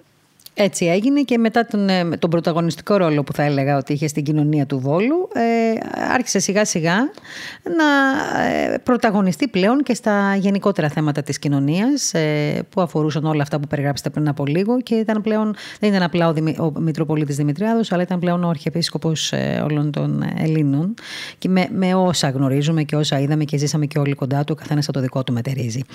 Ε, θέλω έτσι να σας βοηθήσω να πάρετε και μια ανάσα γιατί έχουμε ανάγκη να ακούσουμε λίγο έτσι και ορισμένα στιγμιότυπα από ηχητικά ντοκουμέντα εκείνης της περίοδου.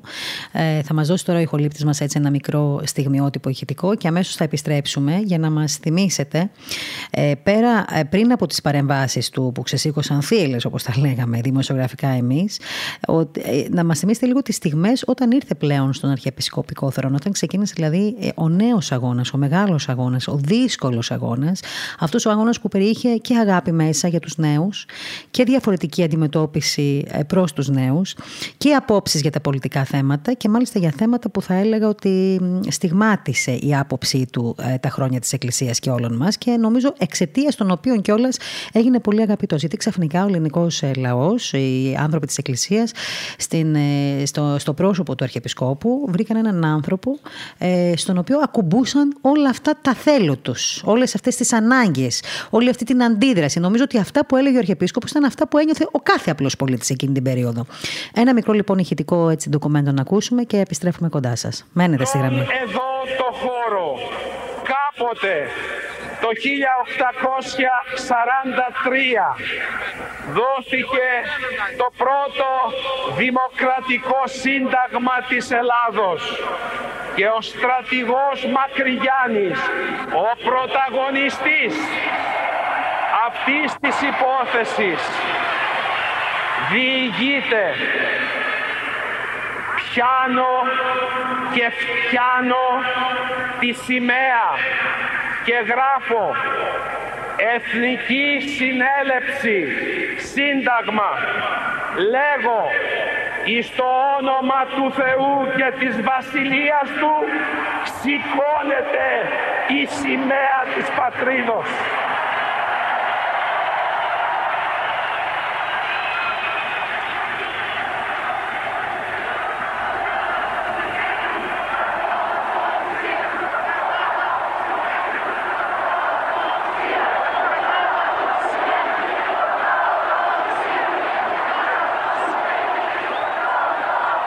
Αυτή η πλατεία είναι ο πιο κατάλληλος χώρος για να ακουστεί και σήμερα η φωνή του πιστού λαού για να πέσουν τα τείχη της προκατάληψης για να εγκαταλειφθούν τακτικές εσφαλμένες για να έλθει η ειρήνη και η ευλογία του Θεού στην ευλογημένη πατρίδα μας. Και ο πιστός λαός του Θεού άκουσε τη φωνή της μάνας του Εκκλησίας και ήλθε εδώ και δίνει σήμερα μια συγκλονιστική μαρτυρία. Πιο πολύ όμως και από το πλήθος μας συνεπέρνει το σθένος, η διάβγεια, η λάμψη και η χαρά στα βλέμματά σας. Μας φωτίζει των ματιών σας το φως και καθώς το φως της ημέρας ρίχνει πάνω σας τις ηλιακτίδες του τα πρόσωπά σας παίρνουν μια γλυκιά όψη φραότητος και καλοσύνης. Σας ρωτώ, έχει αυτή η παλαϊκή κοσμοσυρωή καμία σχέση με τις πολιτικές συγκεντρώσεις; Ήλθε κανένας από σας κρύβοντας μέσα του μίσος για τον αντίπαλό του; Όλοι θαύμασαν στη Θεσσαλονίκη το ήθος σας, τη γλυκύτητά σας, την ομορφιά σας και εδώ στην Αθήνα το ίδιο συμβαίνει. Δεν ήλθατε παρακινούμενοι μόνο από το πείρωμα της καρδιάς σας. Δεν ανήκετε εσείς σε όλα τα κόμματα. Δεν αφήσατε στο σπίτι σας τις κομματικές σας διαφορές και διαφωνίες. Δεν είμαστε εδώ τώρα ενωμένοι όλοι εν Χριστώ. Η Εκκλησία ανοίγει την αγκαλιά της και κρύβει μέσα στους κόλπους της όλους τους ανθρώπους. Πού βλέπουν λοιπόν ομοιότητες. Λοιπόν, ακούμε λοιπόν ε, στιγμιότυπα από, την, ε, από πολύ ιστορικές στιγμές θα έλεγα. Ε, νομίζω ότι συμφωνείτε κι εσείς. Ε, δεν ξέρω αν θα ξαναδούμε ποτέ τέτοιες εικόνες στο κέντρο της Αθήνας. Δεν ξέρω αν συμφωνείτε Πάτερ Επιφάνεια. Ήταν, Όχι, δεν θα τις δούμε ποτέ. Ήταν συγκλονιστικές οι στιγμές αυτές. Αλλά πιστεύω κυρία Γιαχνάκη ότι από, εκείνη, από εκείνες τις μέρες των λαοσυνάξεων του 2000 ε, άρχισε η αντίστροφη μέτρηση για τον Χριστόδουλο. Έτσι. Ε, εκείνες τις μέρες ο Χριστόδουλος στοχοποιήθηκε. Στοχοποιήθηκε από τα πολιτικά συμφέροντα, διακομματικά, ε, στοχοποιήθηκε από τα, από τα δημοσιογραφικά φερέφωνα mm-hmm. της, κομματικής πολιτικής εξουσίας ε, και από εκείνους όλους οι οποίοι δεν μπορούν να αντέξουν την αλήθεια των λόγων της Εκκλησίας. Και την εικόνα. Ε, την εικόνα ήταν, ήταν πολύ, ξέρετε, σκληρό για τους πολιτικούς που, εν πάση περιπτώσει, δεν καταλαβαίνουν και τι σημαίνει Εκκλησία, ίσως και να μην έχουν και σχέση. Και από τα κέντρα που περιγράφεται, να βλέπουν έναν έτσι, ε, αρχιεπίσκοπο ε, να, να γεμίζει τις πλατείες και τους δρόμους ε, τη, μιας, με, μιας μεγάλης πρωτεύουσας ε, της Αθήνας ε, και να μιλάει για θέματα που για αυτούς ήταν κόκκινο πανί αυτό είπαμε πριν από λίγο, ότι οι παρεμβάσεις του ε, ξεσήκωσαν θύλες. Και ενώ και συμφωνείτε σε αυτό, ότι από την πρώτη στιγμή έγινε το αγαπημένο πρόσωπο των μέσων μαζικής ενημέρωσης, ο λόγος του όμως και οι δραστηριότητέ του έγιναν σημείο αναφορά και ενώ παρενέβαινε στις εξελίξεις και καυτηρίαζε καταστάσεις για επιρροές ξένων κρατών, είχε πάντα στο στόχαστρο της ΗΠΑ, την Ευρωπαϊκή Ένωση και τους εκφραστές τέλος πάντων, τους Ευρωλιγούρδη, όπως τους έλεγε. Ε, και έτσι για την Ευρωπαϊκή Ένωση αυτή η κριτική που ασκούσε ήταν σκληρή για την ίδια. Και είπατε εσείς πριν από λίγο ότι άρχισε η αντίστροφη μέτρηση ακριβώς από αυτές τις συγκεντρώσεις. Τότε, τότε ο πολιτικός κόσμος τον φοβήθηκε, τον ζήλεψε και τον φθόνησε. Και βέβαια ε, άρχισε να τον κατηγορεί για παρέμβαση στα πολιτικά πράγματα της ε, Ελλάδας. Μόνο που ο Χριστόδουλος ε, τους είχε προειδοποιήσει από την πρώτη μέρα. Από τη μέρα της ενθρονήσεώς του. Αν διαβάσει κανείς και μελετήσει τον ενθρονιστήριο λόγο του, θα δει ότι εκεί ο μακαριστός Χριστόδουλος είχε πει απευθυνόμενος στην πολιτική εξουσία της εποχής ότι κανείς δεν θα κλείσει το στόμα της Εκκλησίας και ότι η Εκκλησία έχει δικαίωμα να παρεμβαίνει στα ζητήματα τα οποία κρίνει ότι αφορούν και ταλαιπωρούν και παιδεύουν το πίμνιό της. Γιατί θεωρούσε ότι όλα τα ζητήματα τα οποία αφορούν το λαό είναι και ζητήματα τα οποία αφορούν την ίδια. Όλα έχουν μία πνευματική προέκταση και, μία, και ένα πνευματικό υπόβαθρο. Δεν είναι δυνατόν δηλαδή ζητήματα τα οποία ταλαιπωρούν, κουράζουν, ευτελίζουν, προβληματίζουν το λαό να μένουν έξω από το πεδίο δράσης και το λόγο της Εκκλησίας. Υπό την έννοια αυτή θεωρούσε ότι ο λόγος της Εκκλησίας είναι πολιτικός υπό την έννοια ότι αφορά τα των πολιτών ζητήματα, όχι όμως κομματικός, υπό την έννοια ότι αφορά τα κομματικά ζητήματα. Αυτά δεν τον εφορούσαν, ήταν εσωτερική υπόθεση των κομμάτων. Τα των πολιτών όμως τον αφορουσαν και αφορούν και πρέπει να αφορούν πάντοτε την Εκκλησία. Υπό την έννοια αυτή ο λόγος θα μπορούσε να θεωρηθεί πολιτικός. Όχι όμως όπως τον εκλαμβάνουν και τον νοούν οι πολιτικοί, αλλά όπως τον εννοεί η Εκκλησία ότι είναι θέματα που αφορούν τους πολίτες, που αφορούν το λαό. Δεν ξεχώριζε ο Χριστόδουλος τους ανθρώπους σε ε, πιστούς της Εκκλησίας και σε πολίτες του κράτους. Δεν χώριζε το, τον άνθρωπο στα δύο. Ένας είναι ο άνθρωπος. Και πιστός της Εκκλησίας και πολίτης του κράτους. Ενδιαφέρει λοιπόν την Εκκλησία ολόκληρος ο άνθρωπος και τα προβλήματά του. Γι' αυτό παρενέβαινε και όρθωνε το ανάστημά του και όρθωνε το λόγο του, όχι για ζητήματα πολιτικά, αλλά για ζητήματα που αφορούν την καθημερινότητα των πολιτών και κυρίως την ιδιοπροσωπία τους την ταυτότητά τους. Γι' αυτό πάλευε τότε ε, στο ζήτημα των ταυτοτήτων ο Χριστόδουλος. Όχι για να γράφετε κυρία να το ξεκαθαρίσουμε Όχι για να γράφετε το θρήσκευμα της ταυτότητας. Αυτό ήταν το κερασάκι στην τούρτα. Ο Χριστόδουλος έβλεπε ότι πίσω από αυτή την ιστορία αρχίζει να διαμορφώνεται μια συστηματική προσπάθεια αποξένωσης των, των ανθρώπων, των Ελλήνων πολιτών από τις ρίζες τους, από την πραγματική τους ταυτότητα. Όπως περίπου γίνεται και τώρα. Που είναι η, η ελληνοορθόδοξη ταυτότητα. Άρχιζε το ξερίζωμα, άρχιζε η σαλαμοποίηση όπως έλεγε. Λίγο λίγο, κόβουμε το ένα, κόβουμε το άλλο, κόβουμε το άλλο σήμερα, αύριο, μεθαύριο. Στο τέλος τι θα μείνει, στο τέλος θα μείνει μια αγνώριστη Ελλάδα. Θα μείνει ένας λαός που θα βλέπει τον εαυτό του στον καθρέφτη και θα τρομάζει από το είδωλό του. Λοιπόν αυτό ο Χριστόδουλος ε, αντιμετώπιζε. Αυτό ήθελε να προλάβει. Και βέβαια είχε τη συνείδηση ότι είμαστε Ευρωπαίοι πολίτες. Η Εκκλησία της Ελλάδος και εκείνος είχαν πάντοτε και έχουν ευρωπαϊκό προσανατολισμό. Αλλά έλεγε να μπούμε στην Ευρώπη.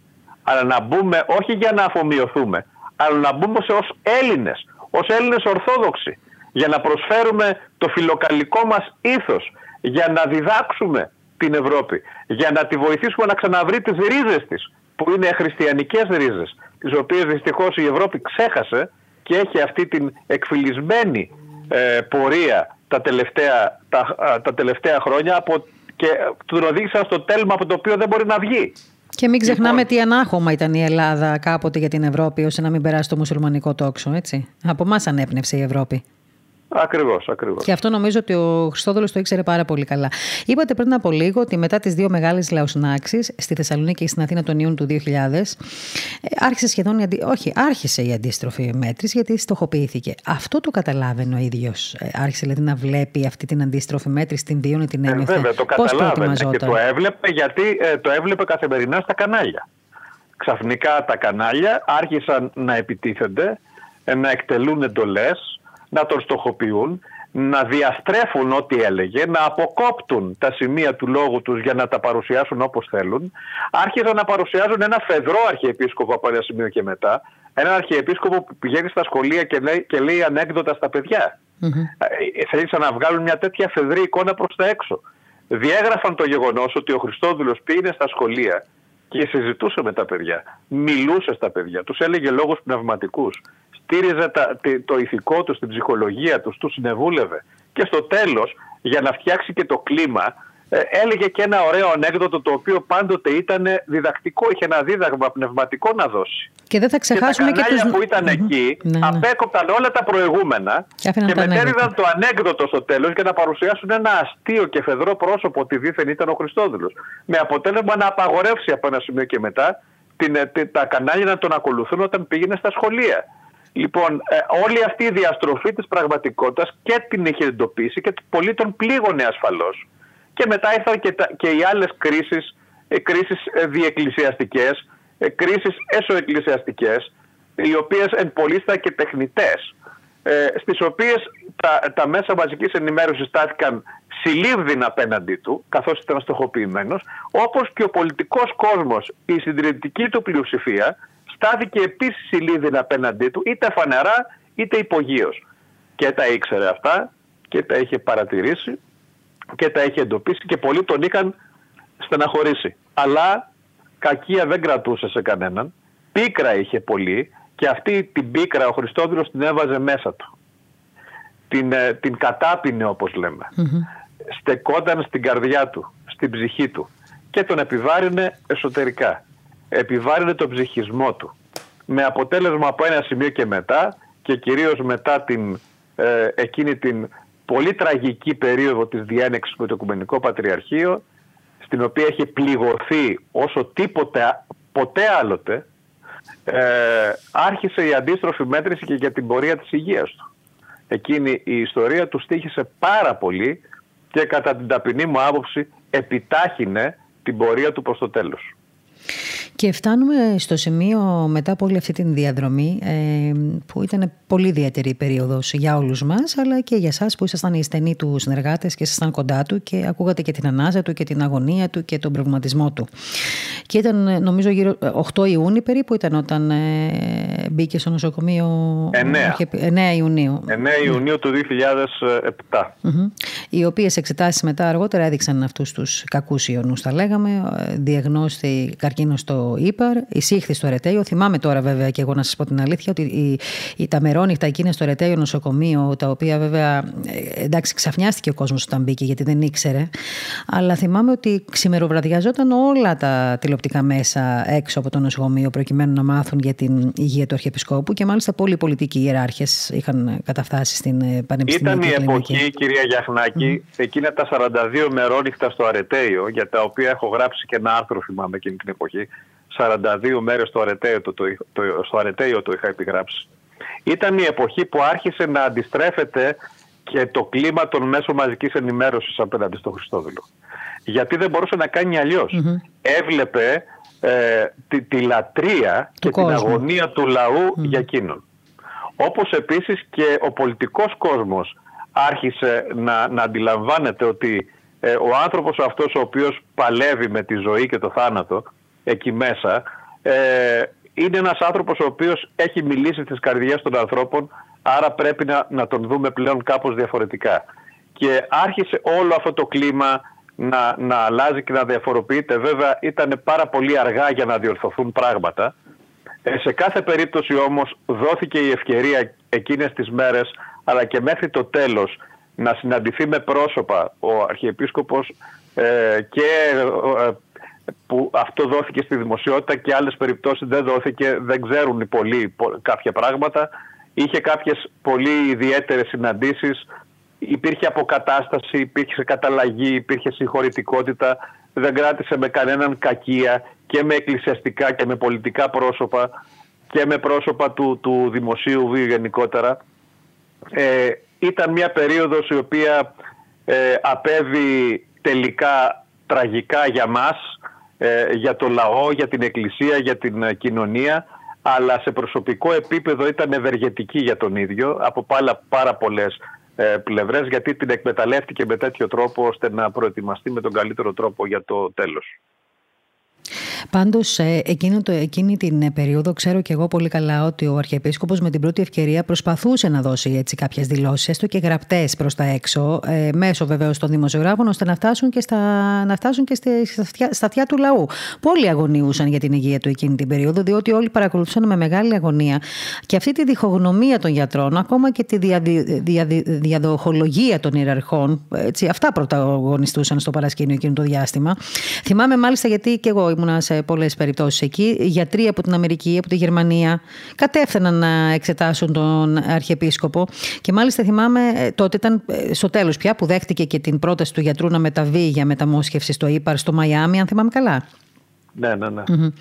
Οπότε η 20 Ιουλίου το μεσημέρι στην κεντρική πόρτα του Ρετέου εμφανίστηκε ο Αρχιεπίσκοπος ε, Χριστόδουλος ε, μπροστά στις κάμερες. Εμφανίστηκε ένας άλλος ναι. Θέλω να μας πείτε λίγο για αυτές τις στιγμές που πήρε την απόφαση αυτή και στάθηκε στα πόδια του να βγει στο, στην είσοδο του Ρετέου και να μιλήσει ε, εκείνη την ημέρα. Σας παρακαλώ πολύ, θα έχει πολύ μεγάλη αξία για μας και ιστορική αξία να τα ακούσουμε. Κοιτάξτε, ο Αρχιεπίσκοπος μπήκε στις 9 Ιουνίου του 2007 στο Αρετέιο όρθιος και δυνατός και ζωντανός. Και εξήλθε από αυτό 42 μέρες μετά ένα φάντασμα του εαυτού του. Ίσα που τον κρατούσαν τα πόδια του. Παρόλα αυτά ε, είχε την ε, διάθεση τη πολύ μεγάλη και ισχυρή την εσωτερική να απευθυνθεί στο λαό. Γιατί όλον αυτό τον καιρό και μέσα από την τηλεόραση αλλά και μέσα από εμάς που τον ενημερώναμε ε, είχε πληροφορηθεί τον τρόπο με τον οποίο ο λαός μας στάθηκε απέναντι στην περιπέτειά του, την αγωνία του, τη λαχτάρα του και έστειλε ένα μήνυμα αισιοδοξίας, ένα μήνυμα ελπίδα προς όλους, ένα μήνυμα στήριξης προς εκείνους που υποφέρουν και πονούν και ασθενούν σε αυτή τη ζωή και βέβαια είπε εκείνο το λόγο ο οποίος έμεινε στις καρδιές όλων και σκιαγράφησε πραγματικά το ποιος ήταν ο Χριστόδουλος για μας. Ότι είμαι ο Χριστόδουλός σας. Αυτή η φράση πιστεύω είναι ανεξίτηλη στη μνήμη όλων και περιγράφει πραγματικά ε, ποιος ήταν ο Χριστόδουλος. Κανείς άλλος ποτέ δεν μπορού, ισχυρίστηκε κάτι και ούτε κανείς ποτέ στο μέλλον, πιστέψτε με, θα μπορέσει να ισχυριστεί ότι είμαι ο τάδε ο δικός σας, ο άνθρωπός σας, ο πατέρας σας, ο πιμενάρχης σας, η καρδιά σας, η αγάπη σας. Εκείνος το είπε γιατί έτσι ήταν. Έτσι το ένιωθε και ο ίδιος και έτσι το ένιωθε και ο λαός μας. Επιτρέψτε μου να διαβάσω έτσι δύο σειρές από εκείνα τα λόγια που είχε πει εκείνο το μεσημέρι στις 20 Ιουλίου στο Ερετέι, όταν βγήκε καταβεβλημένο και συγκινημένος. Είπε λοιπόν, θέλοντας να σας εκφράσω τη βαθιά μου ευγνωμοσύνη για την αγάπη που μου δείξατε, για τις προσευχές που κάνατε, θέλω να σας πω ότι είμαι εδώ, όρθιος, στέκομαι στα πόδια μου, σας αγαπώ, όπως και εσείς με αγαπάτε. Είμαι ο Χριστόδουλός σας. Έτσι είχε καταλήξει η δήλωση εκείνη το μεσημέρι στις 20 Ιουλίου. Μια δήλωση που έμεινε νομίζω στις καρδιές όλων μας ε, από έναν Χριστόδουλο που ήταν τελείως αγνώριστος, όπως είπατε κι εσείς. Βεβαίως το κακό νέο ήρθε πολύ μετά, όταν, ε, πολύ νωρίς μάλλον, όταν ε, μάθαμε όλοι ότι η προσπάθεια της μεταμόσχευσης απέβη άκαρπη ε, και τότε άρχισαν και οι αντιδράσεις και θα λέγαμε και οι διαμάχες πάλι ανάμεσα σε γιατρούς. Θυμάμαι εκείνη την περίοδο και το θυμάστε και εσείς καλύτερα από μένα. Αλλά και οι ιεράρχες. Εγώ θα πω τότε ότι ο ιατρικός του φάκελος πραγματικά έχει γίνει φιλοκευτερός στα κανάλια και η διαδοχή του έχει αρχίσει να μπαίνει σε πρώτο πλάνο στους κόλπους των ιεραρχών. Είναι αυτές οι δύσκολες στιγμές που νιώθεις ότι ο άνθρωπος είναι ένα, είναι, είναι ένα, έτσι ένα ζώο που θέλει να κατασπαράξει. Εμένα εκείνες τις στιγμές αυτό μου θύμιζαν, να σας πω την αλήθεια. Θα μου πείτε πώς θα μπορούσε άραγε να γίνει αλλιώς. Τότε όμως ήταν που είχε ζητήσει να επιστρέψει στο σπίτι του, έτσι δεν είναι; Εκείνη το, τις τελευταίες πια στιγμές είχε ζητήσει να επιστρέψει. Ε, μιλάτε για μετά το Μαϊάμι; Ναι, ναι, ναι, για μετά. Ε, ναι, ναι. Ε, το είχε πει και στο Μαϊάμι αυτό την ημέρα της γιορτής του 21 Οκτωβρίου του 2007 που έκανε και το τελευταίο του κήρυγμα εκεί, την ώρα της λειτουργίας. Δεν μπορούσε να λειτουργήσει βέβαια, αλλά είχε ανάγκη να μιλήσει και να απευθυνθεί στο, στους ομογενείς μας εκεί, αλλά και σε ολόκληρο τον ελληνικό λαό που τον άκουγε στην Ελλάδα. Ε, και είπε εκείνη τη φράση ότι θέλω να γυρίσω στην πατρίδα. Mm. Έχω νοσταλγήσει την πατρίδα, θέλω να γυρίσω πίσω. Ε, να, να βρεθώ πάλι με το λαό μας, με τους ανθρώπους που τόσο αγαπώ. Και βέβαια ε, γύρισε στο σπίτι του, ναι, δεν ξαναμπήκε ποτέ σε νοσοκομείο. Έκανε μια παρηγορητική θεραπεία εκείνη την εποχή. Ε, δεν υπήρχε θεραπεία άλλη, δεν ήταν δυνατόν να ανακάμψει. Όσο και αν το ελπίζαμε, όσο και αν προσευχόμασταν γι' αυτό, οι γιατροί μας προετοίμαζαν σιγά σιγά ότι ε, έρχεται το, το τέλος και φαινόταν κιόλας γιατί από μέρα σε μέρα εξασθενούσε και κατέπεπτε. μέχρι το τέλος του χρόνου, ας πούμε του 2007, όπου από εκεί και μετά, και μετά ε, δεν μπορούσε καν να σηκωθεί από το κρεβάτι από ένα σημείο και μετά. Ε, και εκείνος έβλεπε, ξέρετε, και αυτά που είπατε για τη διαδοχολογία τότε και την προσπάθεια των υποψηφίων διαδόχων του, τα έβλεπε στην τηλεόραση. Ε, τα βράδια στα δελτία ειδήσεων, κουνούσε το κεφάλι έτσι περίληπος, αλλά απ' την άλλη έλεγε, εντάξει, άνθρωποι είμαστε, ανθρώπινα είναι όλα αυτά και οι φιλοδοξίες ε, είναι, είναι μέσα στο, μέσα στο παιχνίδι της ζωής. Δεν τους παρεξηγούσε. Μπορεί να τους να στενοχωρεί το, γιατί σου λέει ακόμα ζωντανός είμαι, περιμένετε. Ε, κάντε λίγη υπομονή, αλλά απ' την άλλη δικαιολογούσε κιόλας γιατί ήξερε την ανθρώπινη αδυναμία και μπορούσε να την κατανοήσει. Και Φτάσαμε μέχρι τη μέρα του αποχωρισμού, όταν επήλθε το μοιραίο και ε, τότε υπήρξε η εντολή να σφραγιστούν τα ιδιαίτερα διαμερίσματα του Αρχιεπισκόπου που φυλάσσονται τα άφια και τα τιμαλφή του τότε. Ε, νομίζω ότι είχε γίνει και μια περιγραφή πάλι στα μέσα, ότι είχε τοποθετηθεί εννοείται το ιερό Ευαγγέλιο επί του στήθους του, τα εγκόλπια και ο σταυρός του. Αυτά θυμάμαι ότι τα συζητούσαν, τα έλεγαν πολλοί δημοσιογράφοι, γιατί για αυτούς δεν ήταν λογικό. Ξέρετε, οι άνθρωποι που είναι κοντά στην Εκκλησία γνωρίζουν ότι αυτά συμβαίνουν έτσι κι αλλιώς. Γίνονται δηλαδή, είναι επακόλουθο όταν ένας ιεράρχης κοιμηθεί. Ε, τώρα, λίγο μετά τις 11 το πρωί, ο τοποτηρητή του θρόνου, ιεράρχες, κληρικοί, καθώς και πλήθος πιστών, θυμίζουμε στους ακροατές μας, Πάτερ Επιφάνεια, υποδέχτηκαν πια το σκεπασμένο με την ελληνική σημαία φέρετρο στον καθεδρικό ναό της Αθήνας. Σκηνές οι οποίες έμειναν ανεξίτηλα γραμμένες, θα έλεγα, στις μνήμες όλων μας. Ήταν ένας πολύ δύσκολος χειμώνας, αν θυμάστε εκείνος. Ναι, ναι, ναι ακριβώς. Ε, με πάρα πολύ τσουχτερό κρύο, εκείνο το πρωινό της 28ης Ιανουαρίου. Ε, ήταν από τα πιο κρύα και παγωμένα πρωινά που έχουμε ζήσει, παρότι ήμασταν στην πρωτεύουσα. Ε, έριχνε και χιονόνερο μάλιστα θυμάμαι και καθόλου το τριήμερο εκείνο του λαϊκού προσκυνήματος. Παρά τα αυτά, ε, οι καιρικές συνθήκες οι δυσμενέστατες δεν απέτρεψαν ε, δεκάδες χιλιάδες, να μην πω εκατοντάδες χιλιάδες ανθρώπων σε αυτό το τριήμερο να περάσουν και να προσκυνήσουν το σκήνομά του. Πιστεύω ότι αυτό ήταν ε, το ευχαριστώ ενός λαού απέναντι στον πατέρα του, απέναντι στον πνευματικό του ηγέτη και επιμενάρχη. Ε, ήταν αυτό που του άξιζε πραγματικά, ήταν η αναγνώριση. Και ήταν βέβαια και ένα μήνυμα προς όλους εκείνους που τον επέκριναν, που τον στυλίτευσαν, που τον κατέκριναν, που τον πολέμησαν ότι κανένας από εσάς δεν θα μπορέσει να τον φτάσει ποτέ. Κανένας δεν μπορεί να του μοιάσει ποτέ. Όσο και να τον πολεμήσατε, εκείνος θα παραμένει μεγάλος ενώ εσείς θα είστε οι μικροί. Αυτό ήταν το μήνυμα και αυτό ήταν το ευχαριστώ του λαού. Εκείνες οι στιγμές που ζήσαμε εκείνο το τριήμερο κυρία Λιαχνάκη ήταν πραγματικά συγκλονιστικές. Ακόμα και οι νύχτες εκεί στο Μητροπολιτικό Ναό των Αθηνών που δεν έκλεινε ε, το τριήμερο του λαϊκού πένθους ε, δεν έκλεινε, γινόταν αγρυπνίες κάθε βράδυ ε, και εγώ ήμουνα εκεί σε μια γωνιά και παρατηρούσα ε, ε, έζησα πραγματικά ε, τι να σας πω εμπειρίες ανεξίτηλα χαραγμένες στη μνήμη μου. Μία από αυτή θα σας πω ε, που αφορά τις νύχτες στην Αθήνα εκείνο τον καιρό. Ξέρετε μετά τη 12, τις 12 μία η ώρα τη νύχτα δεν κυκλοφορεί έξω πολλοί κόσμος. Και αυτοί που κυκλοφορούν θα μπορούσαμε να πούμε ε, δεν είναι και, με συγχωρούν τώρα και με συγχωρείτε για την έκφραση, δεν είναι και τα καλύτερα παιδιά του κόσμου θα λέγαμε.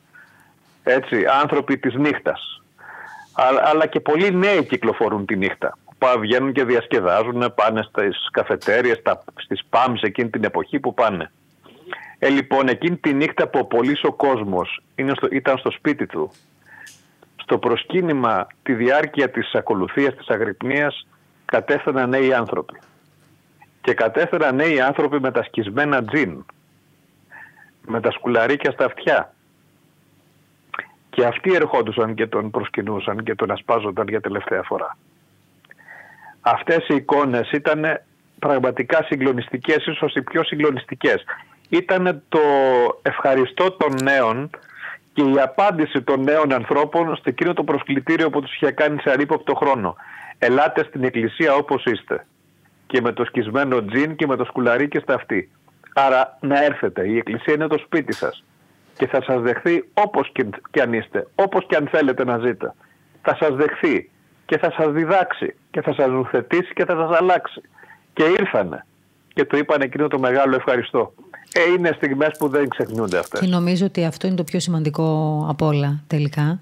Ότι αυτός ο άνθρωπος, αυτός ο αρχιεπίσκοπος, ο Χριστόδουλος, ο, ήταν αυτός που ουσιαστικά έβαλε τελικά πολύ κόσμο μέσα στην εκκλησία. Πολλούς νέους μέσα στην εκκλησία, κάτι το οποίο καμιά φορά φαντάζει ακατόρθωτο. Αυτό νομίζω ότι είναι για μένα, γνωρίζοντας τους νέους ανθρώπους, γιατί όλοι έχουμε υπάρξει νέοι και όλοι έχουμε και παιδιά και βλέπουμε τι συμβαίνει σήμερα, ότι ήταν το πιο σημαντικό για μένα ότι αυτές τις νέες γενιές κατάφερε να τις βάλει μέσα στην εκκλησία. Ακριβώς όπως ε, ήταν, χωρίς να κάνει διακρίσεις.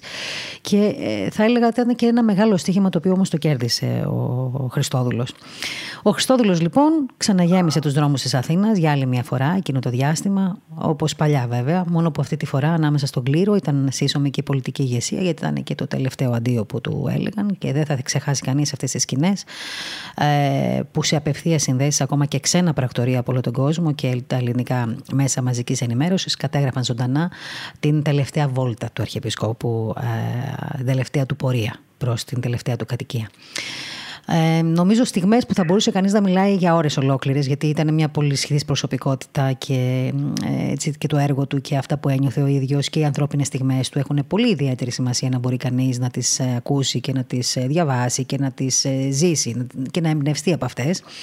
Εγώ δεν ξέρω αν θέλετε κάτι άλλο να προσθέσετε αλλά θέλω να σας ευχαριστώ πάρα πολύ που σήμερα ήσασταν κοντά μας σε μια έτσι αφιερωματική θα έλεγα ραδιοφωνική κουμπί το, το, το, πολύ, πολύ, μικρό, έτσι, πολύ μικρή, ένα πολύ μικρό αφιέρωμα για αυτόν τον μεγάλο ηγέτη, για αυτόν τον μεγάλο άνθρωπο. Δεν μπορούμε να τον ξεχάσουμε ποτέ και θα τον θυμόμαστε κάθε φορά βεβαίως και όσοι τον έχουμε στις προσευχές μας, διότι ήταν πραγματικά ένας άνθρωπος που έγραψε ιστορία για την Εκκλησία και για την κοινωνία μας και μακάρι να δούμε κι άλλον Χριστόδουλο κάποια στιγμή στο μέλλον, στη, στην κοινωνία, στην πολιτική, στην Εκκλησία. Μιλάω σε όλες τις πλευρές. Καταλαβαίνετε τι εννοώ. Μακάρι. Άνθρωποι σαν τον Χριστόδουλο, κυρία Γιαχνάκη, δεν πεθαίνουν ποτέ. Γιατί ζουν πάντοτε στις καρδιές των ανθρώπων.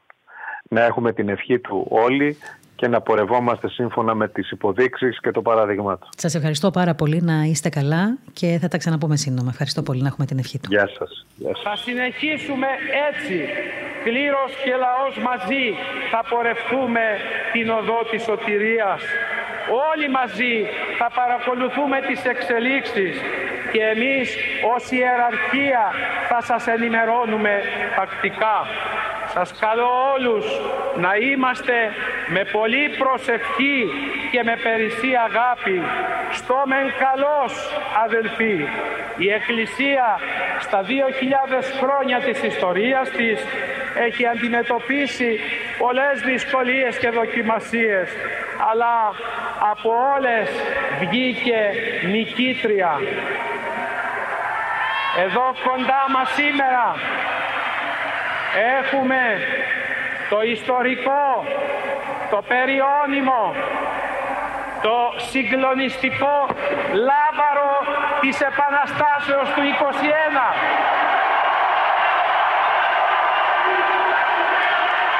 Είναι το λάβαρο της ελευθερίας μας που το έφερε εδώ ο ηγούμενος της Αγίας Λάβρας με την ευλογία του σεβασμιωτάτου Μητροπολίτου Καλαβρίτων και Αιγιαλίας. Είναι το λάβαρο που μας εμπνέει, που εμπνέει όλους τους Έλληνες όσοι πιστεύουμε στην Ελλάδα. Δεν εμπνέει όσους έχουν τα μάτια τους στραμμένα αλλού. Αλλά εμείς είμαστε εδώ και εμπνεόμαστε από αυτό το ιερό σύμβολο ενώπιον του οποίου οι πατέρες μας ορκίστηκαν να ελευθερώσουν αυτό τον τόπο. Ευχαριστώ, ευχαριστώ θερμά τους πατριάρχες και προκαθημένους των Αγιοτάτων ανά τον κόσμο Ορθοδόξων Εκκλησιών που μας εξέφρασαν γραπτός τη συμπαράστασή τους και μερικοί εξ αυτών μας έστειλαν και εκπροσώπους των εδώ. Είναι εδώ μαζί μας εκπρόσωποι από τα πατριαρχία μας, τα ελληνικά, της Αλεξανδρίας, των Ιεροσολύμων, από τη Σερβία. Είναι εδώ εκπρόσωποι της Ορθοδόξου Εκκλησίας της Λεβεντογένας Κρήτης. Είναι εδώ βλέπω άνθρωποι που ήρθαν από τη Ρόδο, από την Κάλυμνο, από τη Ζάκυνθο, από όλο το την ελληνική πατρίδα. Είναι όλοι εδώ για να δώσουμε το παρόν μας. Ευχαριστώ από τη θέση αυτή το σεβασμιότατο και σαριανής κύριο Δανιήλ, ο οποίος είχε την ευθύνη του συντονισμού για την προετοιμασία αυτής της λαοσύναξης, καθώς επίσης και τους σεβασμιωτάτους που αποτελούσαν την Επιτροπή Οργάνωσης, τον σεβασμιότατο Νέας Μύρνης Αγαθάγγελο, Αττικής Παντελεήμονα, Περιστερίου Χρυσόστομο, Ναυπάπτου Ιερόθεο και Δημητριάδος Ιγνάτιο. Ευχαριστώ τους σεβασμιωτάτους ιεράρχας της κεντρικής της Νοτίου και της νησιωτικής Ελλάδας. Είδατε σε μια πολύ μεγάλη τέτοια συγκέντρωση που έκανε ο Αρχιεπίσκοπος Χριστόδουλος. Για άλλη μια φορά δηλώνει με αυτά που λέει τώρα γι' αυτό άφησα να τα ακούσετε τα ευχαριστήριά του το ευχαριστήριό του προς όλους τους ιεράρχες. Ενώ είχε κάθε, κάθε ευκαιρία πάνω σε αυτό το βάθρο να, να, να, να ηγηθεί και ηγήθηκε και με τον λόγο του και με την έτσι αν θέλετε δυναμική του προς τον κόσμο. Ε, θα μπορούσε να φανεί ότι ήταν ο ένας και μοναδικός εκείνος όμως έδειξε αυτή την ενότητα της Εκκλησίας, αρχίζοντας να ευχαριστεί έναν έναν τους ιεράρχες για αυτή την μεγάλη ε, λαοσύναξη, τη συγκέντρωση του λαού στην Αθήνα και στη Θεσσαλονίκη. Και ουσιαστικά έλεγε προς τα έξω ότι δεν ήταν μόνος του, ήταν όλη η ιεραρχία μαζί και όλοι αυτοί οι άνθρωποι που έγιναν, έτσι, αν θέλετε, η αφορμή και η αιτία να μαζευτεί όλος αυτός ο κόσμος για να πάρει αυτά τα μηνύματα που πήρε. Αυτός ήταν ο Χριστόδουλος, αυτός ήταν ο Αρχιεπίσκοπος, ε, ο μακαριστός Αρχιεπίσκοπος ε, Αθηνών και Πάσης Ελλάδος, ο οποίος έφυγε, όπως σας είπα, πριν από 13 χρόνια, το ξημέρωμα εκείνη τη Δευτέρας του 28 του Γενάρη, 28 του Γενάρη, εκεί που ο χρόνος σταμάτησε για τον ίδιο και που όμως ε, βλέπετε ότι εντάξει δεν τον ξεχνάει εύκολο ο κόσμος, αυτή είναι η αλήθεια. Ένας άνθρωπος που έγραψε μεγάλη ιστορία στα μέσα μαζικής ενημέρωσης, στις πλατείες, στις καρδιές των ανθρώπων, ένας άνθρωπος που έβαλε στην εκκλησία πολλούς νέους. Θέλω να σας ευχαριστήσω που ήσασταν σήμερα κοντά μας, αλλά πριν κλείσω, Θέλω να θυμίσω μια φράση που είχε γράψει ένα άρθρο του Σαράντης ο Καργάκος, ένας άνθρωπος που επίσης έχει φύγει από κοντά μας, αλλά άλλος, άλλη μια απώλεια για την Ελλάδα μας. Ήταν η, έτσι, το φευγιό του Σαράντη του Καργάκου, αυτού του ιστορικού. Είχε πει λοιπόν ότι σε μια επίσκεψή του, ε, όταν είχε πάει στο πρώτο νεκροταφείο να ανάψει ένα κεράκι στο Μεγαριστό Χριστόδουλο, ε, είχε πει ότι σήμερα λέει μιλούν άλλοι που κάποτε τον είχαν επικράνει. Τώρα νιώθουν την τζοβαϊρικό ε, αξίτιμο χάσαμε, είχε πει ο Σαράντης ε, Καργάκος και λέει λοιπόν ότι έφτασα στο πρώτο νεκροταφείο, πήγα να κόψω ένα γαρίφαλο και από κάτω σε ένα χαρτάκι είδα γραμμένη τη φράση «Σε αποζητούμε Χριστόδουλε». Κάπως έτσι λοιπόν θα κλείσουμε την ε, εκπομπή μας σήμερα. Ε, να έχουμε την ευχή του. Σας ευχαριστούμε πολύ που ήσασταν κοντά μας. Στο μικρόφωνο σας θυμίζω η Μαρία Γιαχνάκη ήταν μέχρι αυτή τη στιγμή, ο Κώστας ε, Δαλιαδόρος στον ήχο και η Ελένη Ξαντάκη στην επέλη της εκπομπής. Ραντεβού την επόμενη Πέμπτη στις 2 Όπως σας είπα, η εκπομπή μας θα, θα, θα, είναι κοντά σας μία φορά την εβδομάδα όσον αφορά το, την θεματολογία της επικαιρότητας. Ε, εντάξει, αν υπάρχει ένα εκτακτό γεγονός, εννοείται ότι θα διακόπτουμε τα προγράμματά μας. Αλλά ωστόσο, την επόμενη Πέμπτη με άλλα ενδιαφέροντα θέματα. Σας εύχομαι ένα καλό Σαββατοκύριακο, να έχετε δύναμη, ε, καλή έτσι, θέληση και καλό λογισμό.